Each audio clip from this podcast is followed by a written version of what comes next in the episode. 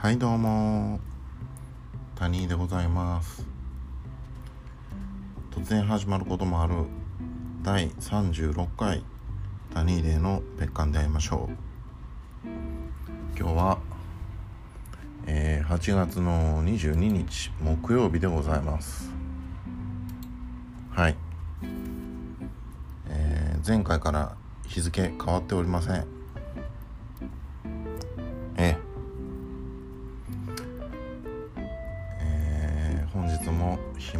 暇を持て余し、えー、2回目の録音でございます。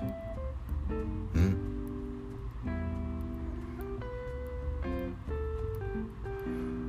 でまあ今日もう一日暇だったんですけどまあ暇を持て余しながらも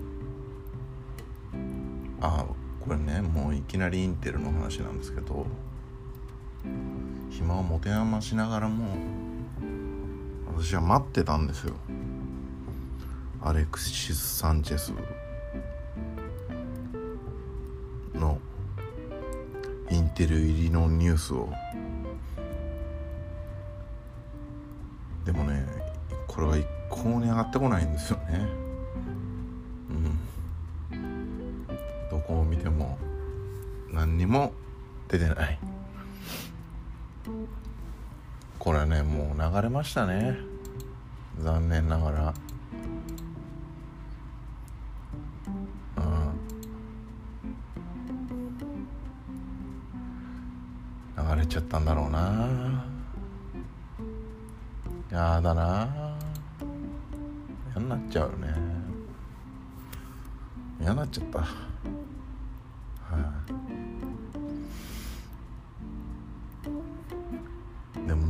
たなら流れたなりに代わりのそのフェルナンド・ジョレンテとかねあの早めに取りに行かないとフェルナンド・ジョレンテフリーらしいんでね他のクラブにさっと取られちゃうかもしれないから。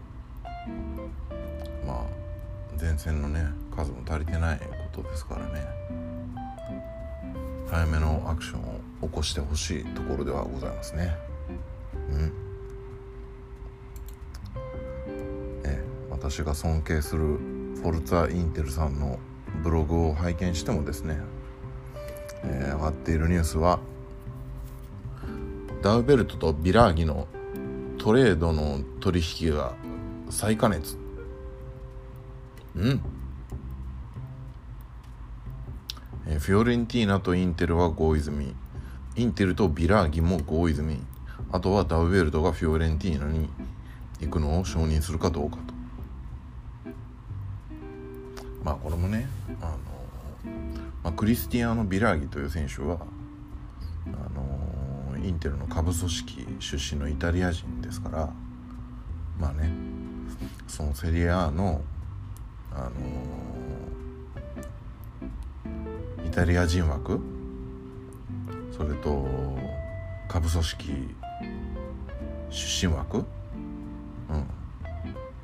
これをまあ意識した上であの重要な取引なのかもしれないですけど私が待ってたのはアレクシス・サンチェスの朗報だったんですよね。うん。もうやだな。もうがっかりですね。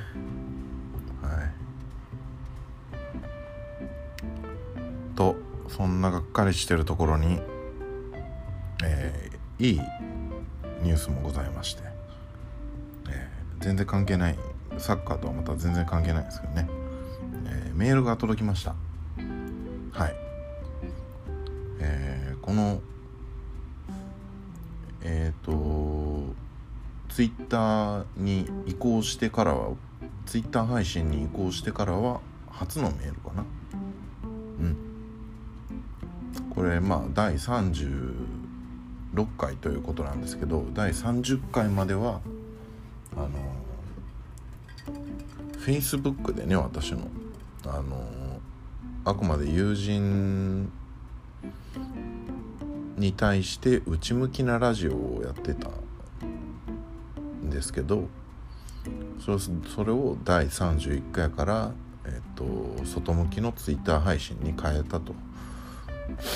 いうことで31回以降では初めてのメールが届いています。それと2通目も届いてます。これはもう嬉しいことですね。はい。ということで、えー早速届いたメール読んでいきたいと思います。はい。第31回から34回までの感想ということでラジオネームおかず大好きボブキャット、はい、来ましたね。このおかず大好きボブキャットさんは第30回までもずっと聞いててくれたヘビーリスナーさんですね。はい。谷さんこんばんは。こんばんは。第31回から34回のラジオ楽しく聞かせていただきました。タニーさんのサッカートーク面白かったです。ボブも開幕前に妄想するの大好きです、うん、いいですよね。やっぱり開幕前のこの移籍市場の。あれや。入るや入らんや。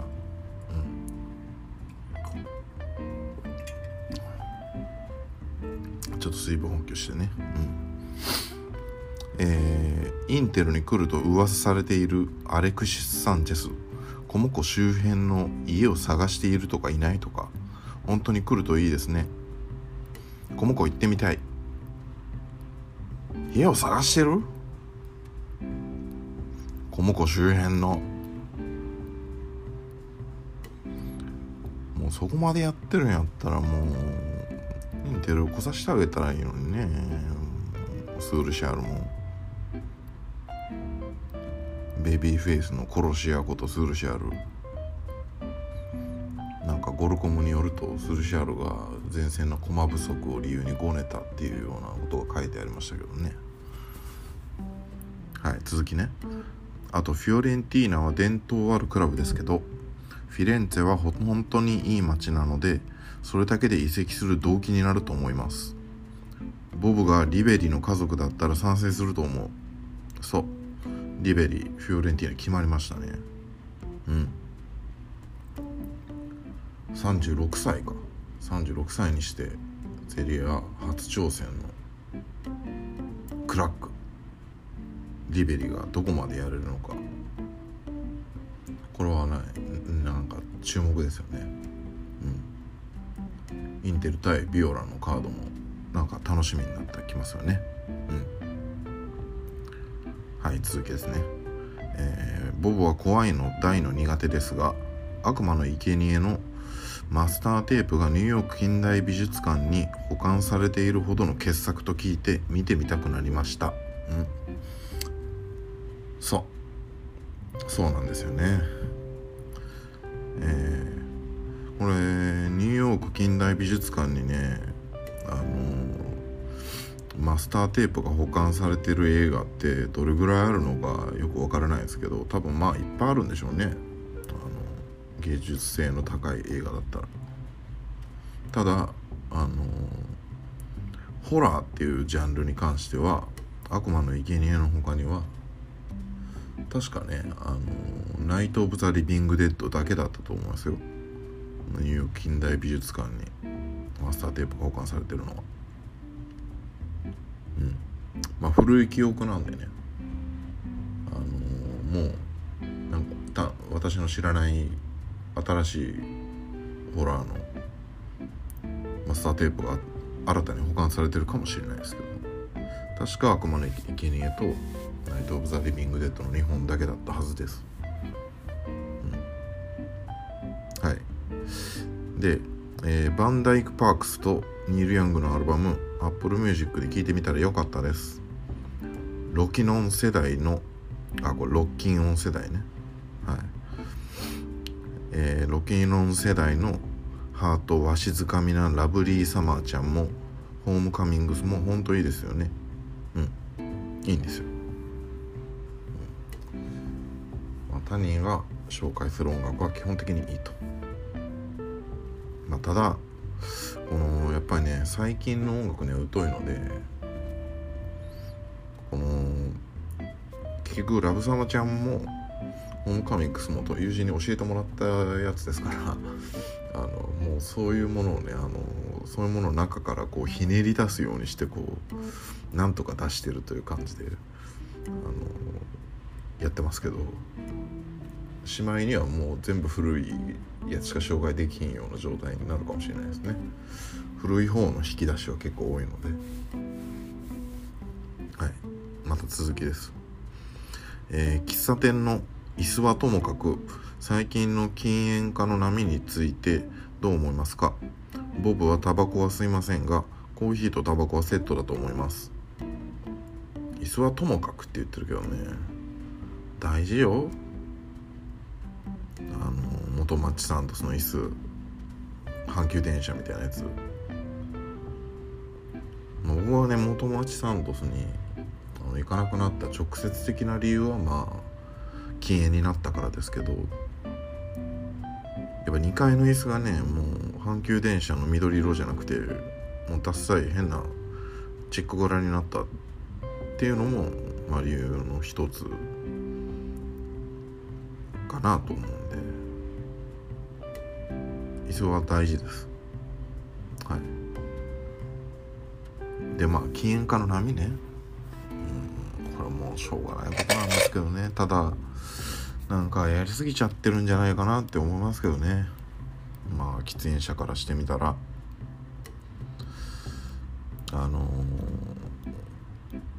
ー、例えば駅の前とかねそういう公共スペースからあのどんどん喫煙所が減っていくとかそういうのはまあ分かるんですけどその例えばその元町サントスみたいなね純喫茶まで禁煙にするっていうのはちょっと違うんじゃないかなって思いますけどね。なんかその僕もコーヒーとタバコってね結構セットだと思いますしあの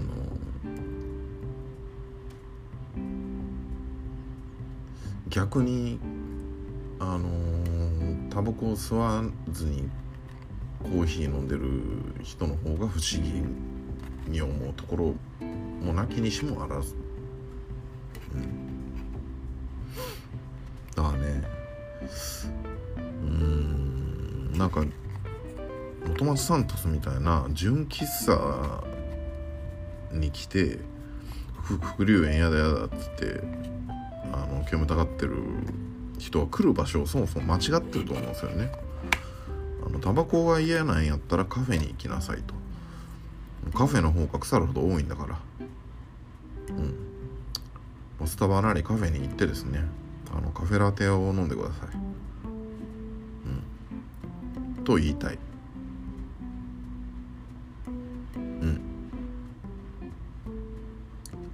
か面白くない面白いって言ったらあれやけどなんか風情というかねがない感じがしますよね。その純喫茶からタバコが消えるっていうのは。その純喫茶でコーヒーを飲みながらタバコを吸うっていうなんか一つの絵のような感じが私はします。はい。で最後にえー、タニーさんはお昼にアイスコーヒーしか飲まないとのことですがそれだと午後もも午後持たないと思うので上島コーヒー店でサンドイッチでも食べたらいいと思います。おかず大好きポップキャットと。はい、えー、長文のメールありがとうございます。えー、まあ昼はねこれは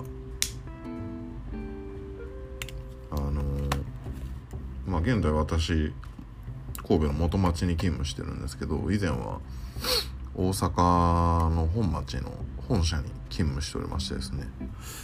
その時にまあちょっとストレスであの食欲が全くなくなってガリガリになったことがあるんですけどでその時にはあの昼ご飯はウィダーインゼリーでで夜ご飯もろくに食べないみたいな生活をしてたんですよ。ほだガリガリ痩せちゃったうんで今別にそのその大阪時代のストレスが神戸でも続いているわけではないんですけどなんかその大阪の時の昼ご飯を食べないっていうことがなんかこう身についちゃったというかなんかそういう体になっちゃったんですかね。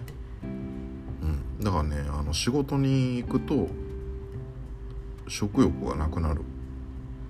うん、昼も何も食べたくないんですよね。なんかあんまりサンドイッチ食べる元気とかもない感じですね。うん、なので、えー、サンドイッチも食べる元気はありません。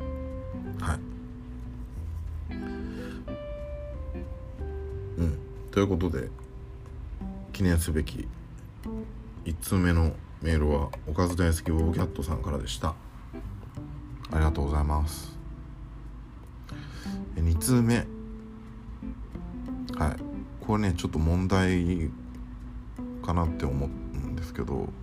2通目ねちょっとこれちょっとやばくって。読みますね。いつもラジオ楽しく拝聴しております。ラジオネーム日本ボクシング連盟会長山根明と申します。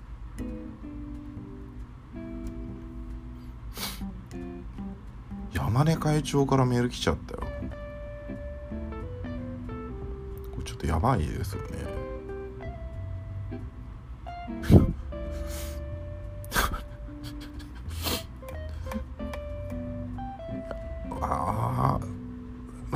なんで山根会長のラジオ聞かれてんのかな？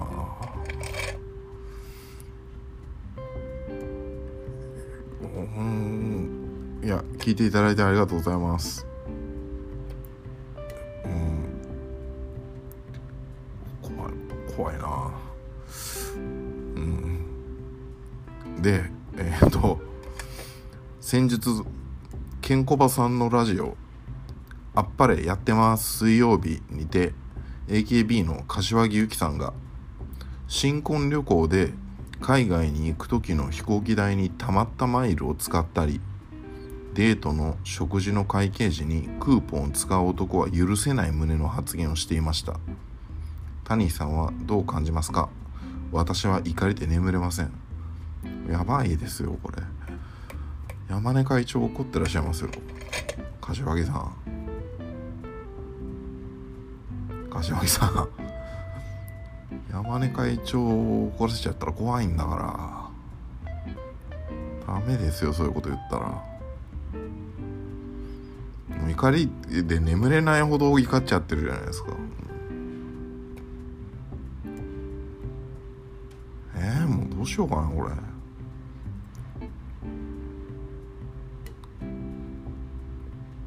マイルを使ったりあクーポンを使ったりあ山根会長ねあのえー、まあ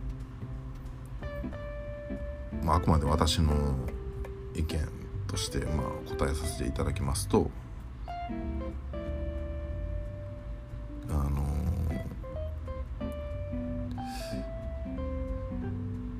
マイルまあちょっと分けますとマイルとねクーポンを。あのマイルについては別にええんちゃうかなと。うん、それがねあのマイルを使ってますみたいな感じで別にそ明るめに出てる出るわけじゃないでしょ。僕マイルあの使ったことないんであのよくわかんないですけど。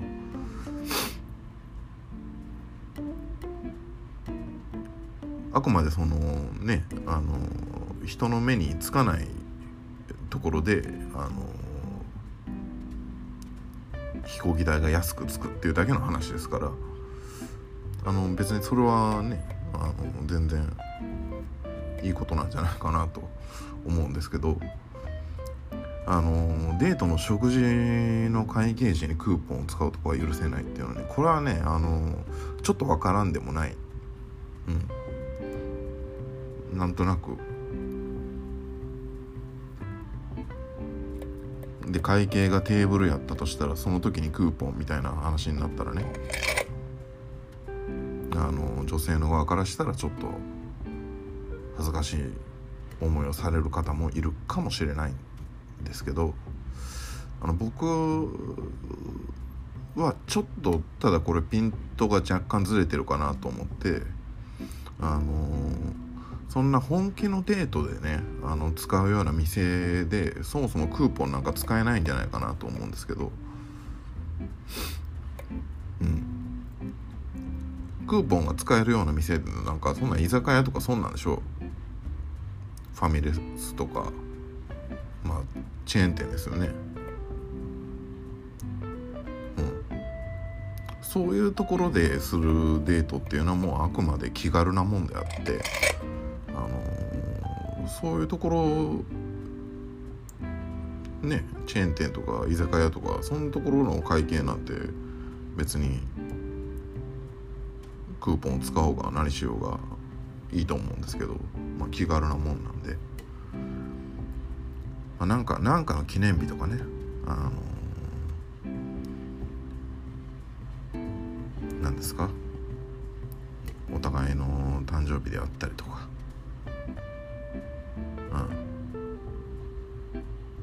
あ、そういうイベント時に使う本気のレストラン。うん。まあそういうところでは基本的にはそんなクーポン使う機会なんか多分ないと思うんで。あのまあ若干なんかこの柏木さんの食事の方の話はねピントがずれてるんじゃないかなと私は思います。はい。んな感じで回答になってますでしょうか？山根会長。今後もえー、コロニコリズ、えー、聞いていただいてですね、えー、今後ももしよろしければメールを頂戴できると大変嬉しく思います。はい。ということで、えー、2通目のメールでございました。うん。いやー嬉しいですね。えここに来て2通メールが届きました。はい、ということで、えー、今回はですねこのメールが2通来て来て嬉しくってその勢いで、えー、始めちゃったのでまたこの後何をするか何も考えていませんのでここでまた1曲挟みたいと思います。えっ、ー、とねこの一曲挟みは今のところ90年代 UK ロックで攻めてきてるんですよね。前回何やったっけ？前回オーシャンカラーオーシャンカラーシーンやったっけな？しようかな。90年代 UK ロック。な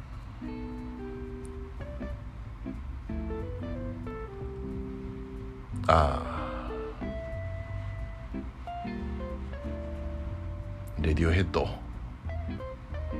うん。まあ。これをねレディオヘッドはもう90年代 UK ロックっていう範疇には入らないかもしれないですけど。まあ私の中のあのレディオヘッドはやっぱりピークはね OK コンピューターにあったので OK コンピューターからパラノイドアンドロイド行きましょうか。これもちょっとまたねあのちゃんと流れてくれるかわからないんですけど、えー、あの流れなかったら他の曲に差し替わってるかもしれません。はい、ということで、えー、レディオヘッドで「パラノイド・アンドロイド」どうぞ。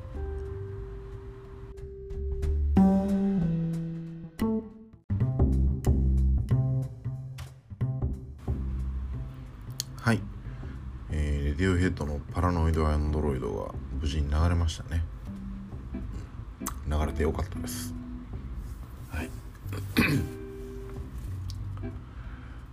でえー、今回はですねあのメール2通を読むのに、えー、結構時間を使ったので、えー、今回はというか今回もですね、ええー、他人が選ぶ今日の1枚で、えー、終わりたいと思いますで、えー、前回が、えー、リトルフィートのディキシーチキンを紹介したということで、えー、古いまあ昔のやつですねで古い新しい古い新しい古いで来てるので今回は新しいやつを紹介したいと思いますよ。で、えー、今回はえコートニー・バーネットですね。うん。で本当はえっとコートニー・バーネットのソロをですねソロのえっとファーストアルバムの方が僕結構好きなのであのそっちを流したかったんですけどどうしてもあのコートニー・バーネットソロやとねあのなんかこのアンカーがあの流してくれないんですよ。ファーストもセカンドも試したんですけど。でそんでしょうがないので、えー、コートニー・バーネットカート・バイル名義の、えー、ロッター・シー・ライスというアルバム、こちらを紹介したいと思います。これはねあの、えっとコートニー・バーネットはあの、この間やってたあの YouTube であの、フジロックの配信をやっててでそれで見たんですけどでそれであ結構かっこいいなと思って。でなんかちょっとニルバーナっぽいなみたいな音楽が。あのそんな印象を受けたんですけどね。でもなんか実際にあのウィキペディアで調べてみたらあの なんかカート・コバーンと比較される歌とかあのなんや。あの代表曲があのニルバーナの曲とえー、キンクスの「ユーリアリー・ガット・ミー」の中間みたいな曲やとかいう評価を得てるみたいであながち僕の感じたことはあの間違ってはなかったのかなと思っているところでございます。うん、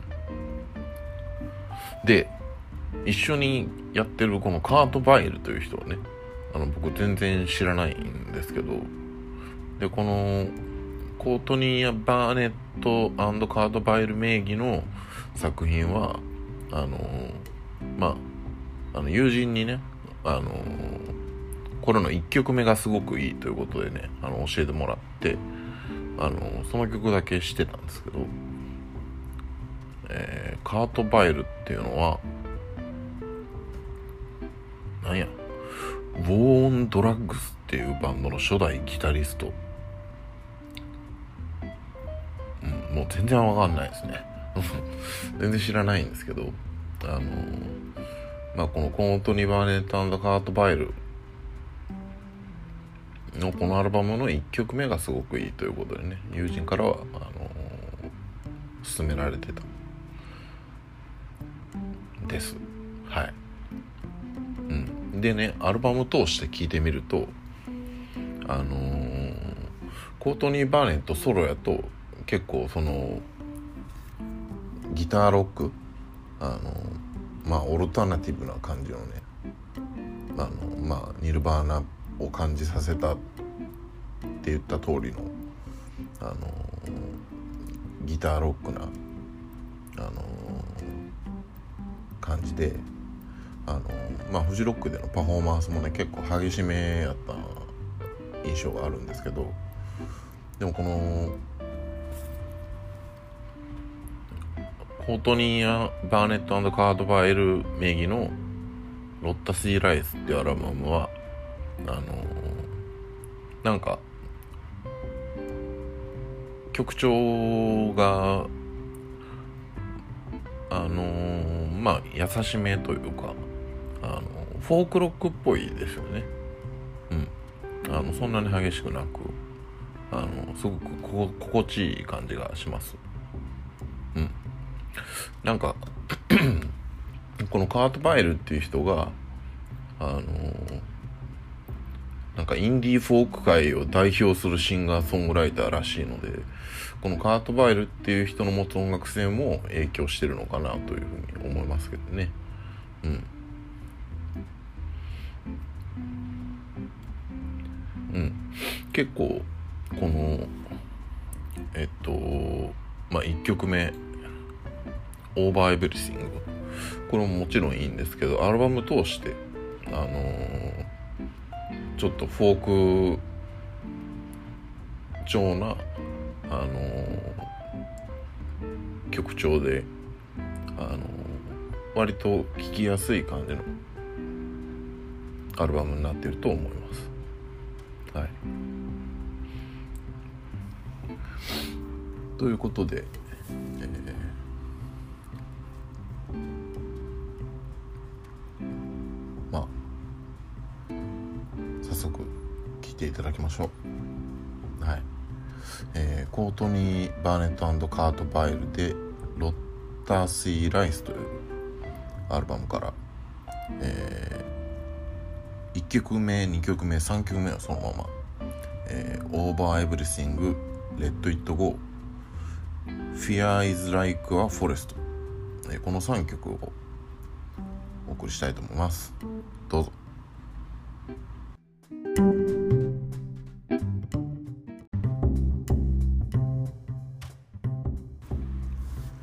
はい。えー、ポートニー・バーネットカート・バイルで、タ・シー・ライスというアルバムから「Over Everything」「Let It Go」Fear is like a forest この3曲を聴いていただきました。うん。一部だけですけど、えー、気になった方は Apple Music に上がってますのでどうぞそちらで聴いてください。はい。えー、最後にですねえー、しつこいようですけど、えー、メールを募集しております。感想でも、えー、ご意見でも、えー、新タイトル提案でも、えー、どんな内容でも構いません、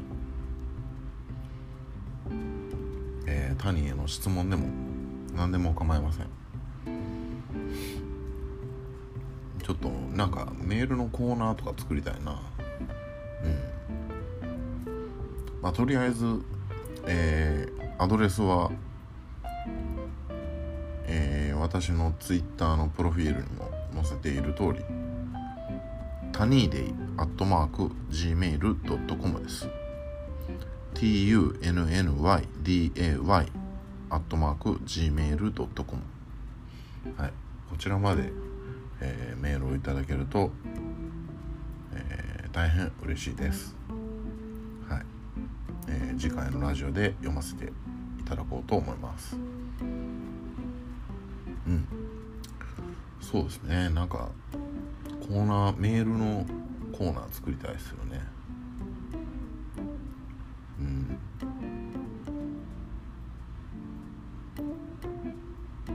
まあそれはちょっとねあのこれから考えていきたいと思います。なんか。うん。はい。ということでえーえー、お送りしてきました。これで第36回か。第36回、えー、谷での別館で会いましょう。この辺りで失礼したいと思います。ほんじゃまたな